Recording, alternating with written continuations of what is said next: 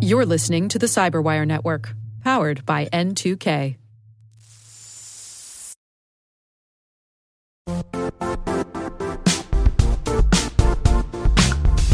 The IT world used to be simpler. You only had to secure and manage environments that you controlled. Then came new technologies and new ways to work. Now, employees, apps, and networks are everywhere. This means poor visibility, security gaps, and added risk. That's why Cloudflare created the first ever connectivity cloud. Visit cloudflare.com to protect your business everywhere you do business.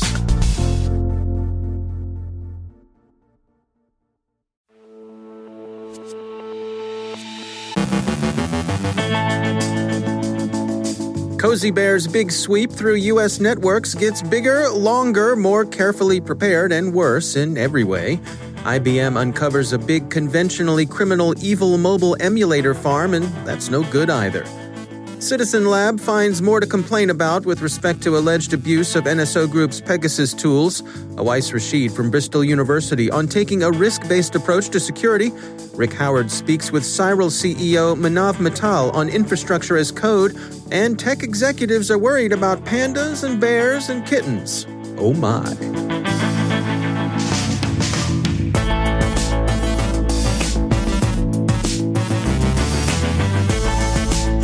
From the CyberWire studios at Data Tribe, I'm Dave Bittner with your CyberWire summary for Monday, December 21st, 2020.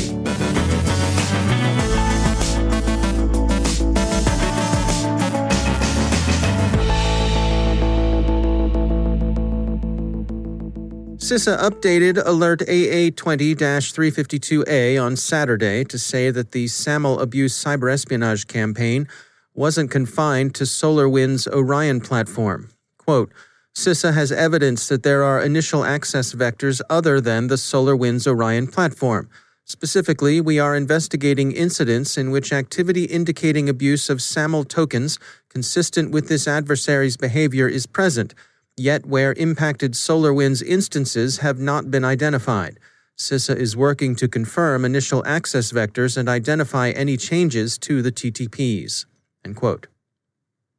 According to Reuters, Microsoft found an earlier attempt on SolarWinds Orion software.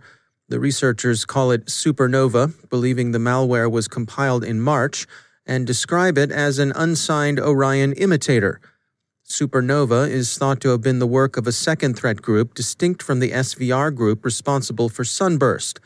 It's not known if Supernova was actually deployed operationally. The SAML abuse campaign appears to have been under preparation for some time. Yahoo cites sources on background who say the threat group conducted a trial run of their campaign as early as October of 2019. The number of victims continues to expand. Bloomberg has put the most recent count at more than 200. Bloomberg also says that after initial checks, the financial services sector seems to have been relatively unaffected by the campaign Banks and brokers are treating it as a wake up call. U.S. Secretary of State Pompeo said publicly Friday that the SAML abuse campaign was pretty clearly the work of Russian intelligence services. Hitherto, such identification had come from the private sector, CISA and NSA confining themselves to attributing the cyber espionage to a state actor. President Trump discounted both the attribution and the severity of the incident as a whole tweeting that it could just as well have been a Chinese operation and that in any case matters were well in hand. Few seem to agree with the president, and Congress is looking for retaliation. The range of responses will probably be sanctions, indictments of individuals determined to have been behind the keyboards or directing the people behind the keyboards, and active disruption of Russian networks. That last class of action is unlikely to quickly become a matter of public record. While Russia may have been behind the Sunburst and Supernova campaigns, it is possible to look at China's track record for examples of how such cyber espionage can yield useful intelligence. Beijing's style can seem indiscriminate, collecting whatever can be collected. But according to an essay in Foreign Policy, once it's done that, analysis and exploitation become essentially a set of big data problems, and solvable big data problems at that. Russian representatives have, as is their custom, denied any involvement in an operation that has Cozy Bear's paw prints all over it. Has Russia's President Putin addressed the incident? No, not directly, anyway, but in remarks he made this weekend in recognition of the 100th anniversary of the founding of the SVR, actually the founding of its ancestor organizations in the early years of Soviet power. Reuters says Mr. Putin praised the SVR for its work in general I know what I'm talking about here, he said, in an evident allusion to his former career as a KGB agent, and I rate very highly the difficult professional operations that have been conducted. So do a lot of other people, although they don't necessarily agree that this is a good thing. IBM Trusteer researchers have discovered a large scale bank fraud operation run from what they characterize as an evil mobile emulator farm more than 20 emulators were used to spoof well over 16,000 compromised devices. The scale of the operation is unprecedented for crime of this type. The gang responsible, probably based in Europe, is capable and careful in its exploitation of inherently legitimate services. Citizen Lab reports four groups, two unknown, one attributed to Saudi Arabia, the other to the United Arab Emirates, monitoring Al Jazeera journalists with NSO Group's Pegasus tool. Pegasus features zero click installation, and its capabilities extend to accessing passwords, taking pictures, geolocating infected devices, and recording audio from those devices' microphones. iPhones, in particular, were affected, and while Apple told Computing that it hadn't been able to independently verify Citizen Lab's findings, the company did say that the surveillance appeared to be highly targeted. In the blog post that denounced Cozy Bear's cyber espionage campaign, Microsoft also took a shot at NSO Group, which it singled out as an example of private sector offensive actors, whom Redmond characterized as dangerous, akin to 21st century mercenaries. NSO Group has long maintained that it's in the lawful intercept business and that it sells only to responsible governments, with its exports informed by determinations made by the Israeli government. Computing quotes the company as saying, quote, where we receive credible evidence of misuse combined with the basic identifiers of the alleged targets and timeframes, we take all necessary steps in accordance with our product misuse investigation procedure to review the allegations. End quote. What do people see coming in the near future? Whatever they're seeing, that view is refracted through the pandemic, the holidays, and of course, Cozy Bear. The massive, long running SVR intrusion into U.S. government and corporate systems has strongly shaped business views of where the biggest cyber threat lies. A CNBC poll of technology executives last week found that 50% of them regarded nation state cyber operations as the biggest threat their organizations face. They're also alive to the counterintelligence failure the sunburst and supernova incidents represent. 32% of the respondents thought that defining a national cybersecurity protocol should be the top priority for the incoming Biden administration and a new Congress. Online threats emerging during the holidays aren't going to just go away in early January. The holiday shopping season has seen a surge in online fraud that won't abate with the winter holidays. Not only have periods of online bargains and special offers followed the familiar pattern of seasonal creep, expanding so that what was once a single Cyber Monday has become at least a solid fortnight, but the pandemic will continue to drive trade out of brick and mortar venues and onto the internet. That risk affects not only consumers and retailers, but businesses whose workforce is now significantly remote are to consider, Arab News glumly points out, that this workforce is likely to be doing a lot of that shopping on the same devices they use to connect to the enterprise. Fake delivery notices are proving one of the most common scams, CNBC reports, and this will continue as long as people continue, in their innocence, to fall for them.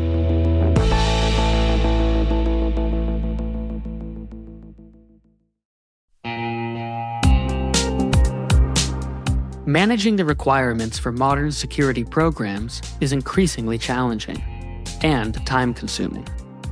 Enter Vanta. Vanta gives you one place to centralize and scale your security program. Quickly assess risk, streamline security reviews, and automate compliance for ISO 27001, SOC 2, and more. You can leverage Vanta's market leading trust management platform to unify risk management and secure the trust of your customers. Plus, use Vanta AI to save time when completing security questionnaires. Cyberwire daily listeners can get $1,000 off by going to vanta.com slash cyber. That's V-A-N-T-A dot com slash cyber.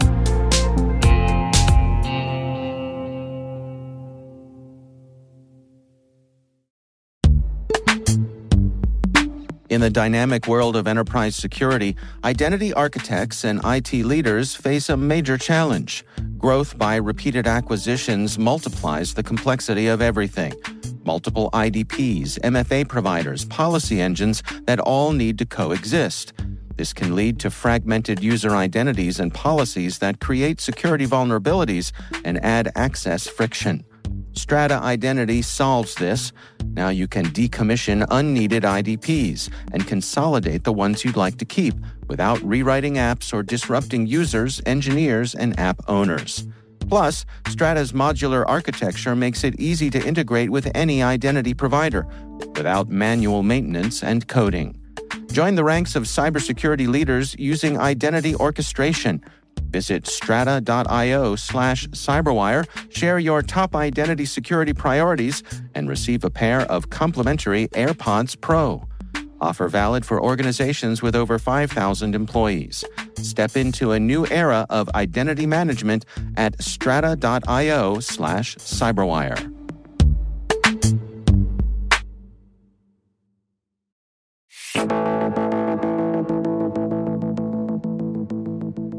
The CyberWire's own CSO, Rick Howard, has been talking to experts about DevOps and infrastructure as code and how that design philosophy applies to security. Here's Rick. I have been disappointed in the pace that the network defender community has adopted this infrastructure as code concept. I first heard about it when I read Gene Kim's book, The Phoenix Project, back in 2013, a cybersecurity Hall of Fame book, by the way. In it, Kim describes the philosophy of DevOps, which is kind of a fancy name for infrastructure as code. And with apologies to my fellow Mandalorian fans out there, I was convinced that this was the way.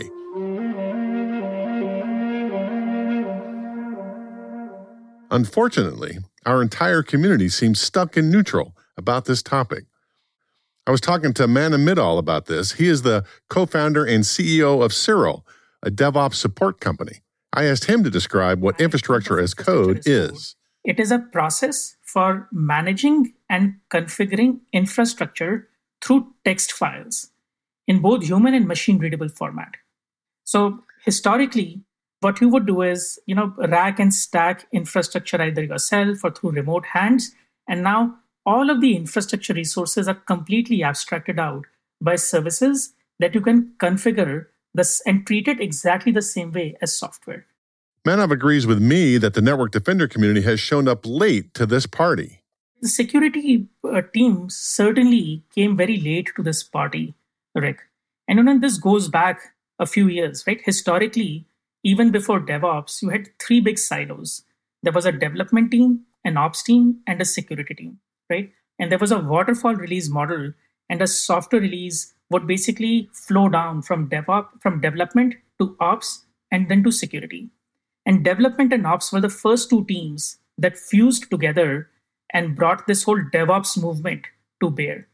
It became this virtuous cycle which made releases faster, but also enabled them to release more frequently and fundamentally be more agile. Infrastructure as code then came in and put this up in a very high gear and really helped them accelerate everything that they were already doing. Now, for security, this became very challenging because you know they were typically uh, deploying their tools and services and monitoring uh, capabilities around the software and the stack that the development and ops team used to uh, provision. And now, as the speed of release increased, they were just left hanging out there trying to figure out how to keep up with it. But recently, the security side of DevSecOps has seen some gains from the cloud deployment side, specifically when it comes to the CI CD pipeline, which stands for Continuous Integration, continuous delivery. And that led to this DevSecOps movement that allowed these three teams to like very intimately collaborate with each other. In fact, some of the, you know, the fastest growing, most popular, hottest startups that we've seen in the security space have focused on enabling this DevSecOps culture. And with infrastructure as code, what has now come to bear is the security as code model, which integrates security directly into a team's CI CD pipeline. So you can do security testing, vulnerability scanning, auditing, authorization checks, etc., directly into the application as it flows from test to code commit to production. The DevOps movement got its name back in 2010 or so, but organizations have been playing around with the concept as early as 2003. What is clear is that the InfoSec community is still basically standing at the starting line.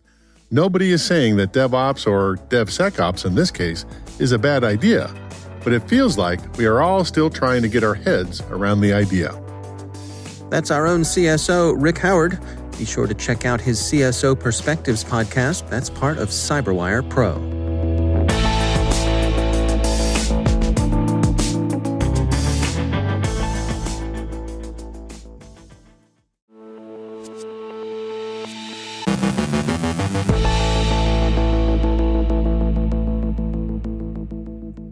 And I'm pleased to be joined once again by Professor Awais Rashid. He's the director of the National Research Center on Privacy, Harm Reduction, and Adversarial Influence Online at the University of Bristol. Uh, Professor Rashid, it's great to have you back. Um, today, we wanted to touch on this notion of the importance of risk thinking when it comes to security decision making. What do you have to share with us today?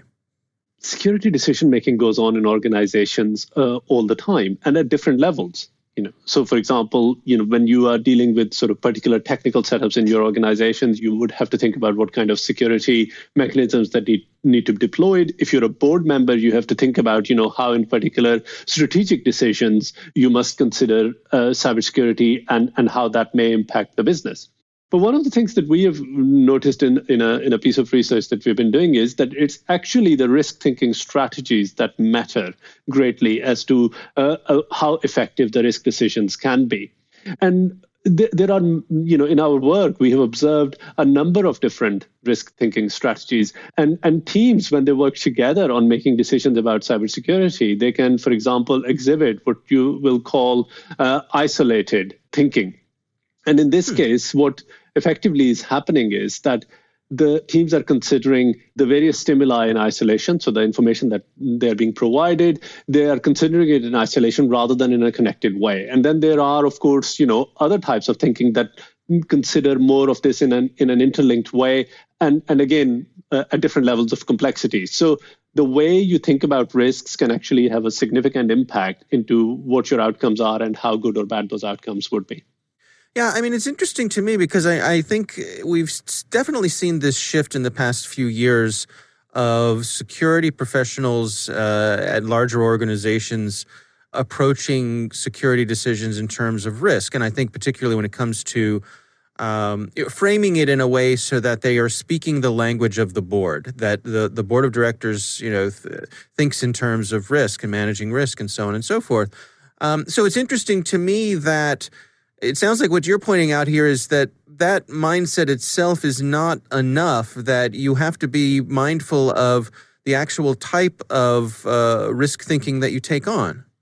Absolutely. It's the richness of your risk thinking for for lack of a better term. It, it really really matters. And you know for example we've seen that you know often teams of decision makers would also uh, undertake what is sequential thinking. So where they think of sort of various events in a or various pieces of information in an order and use them to inform and that that helps to some extent. But really what what is required is you know what you would think of is something like radial thinking you know where you are thinking about you know a core question and then generating multiple related ideas from it to see what would happen.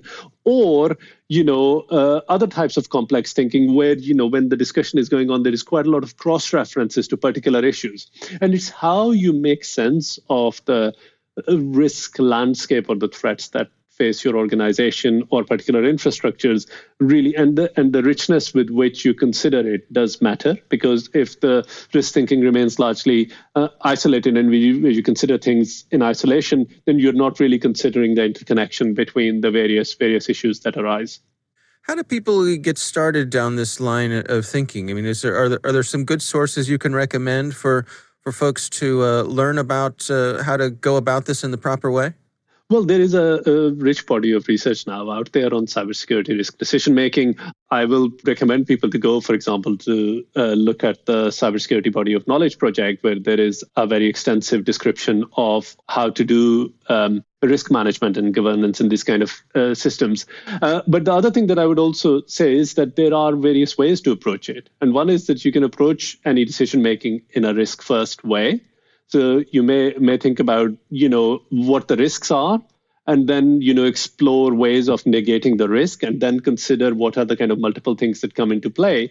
But the other is that all risk is is not bad, right? So you may also consider the opportunities that are presented, right, and and then hmm. consider what are the risks that come from taking some of these opportunities and how the kind of various various paths evolve from there so all of this is a way to approaching risk thinking but again individuals and teams can be quite retrospect, uh, introspective in that sense to think about as to are they considering things in isolation or are they actually also focusing on the links between the various elements that they are considering uh, as they make decisions. All right. Well, Professor Awais Rashid, thanks for joining us.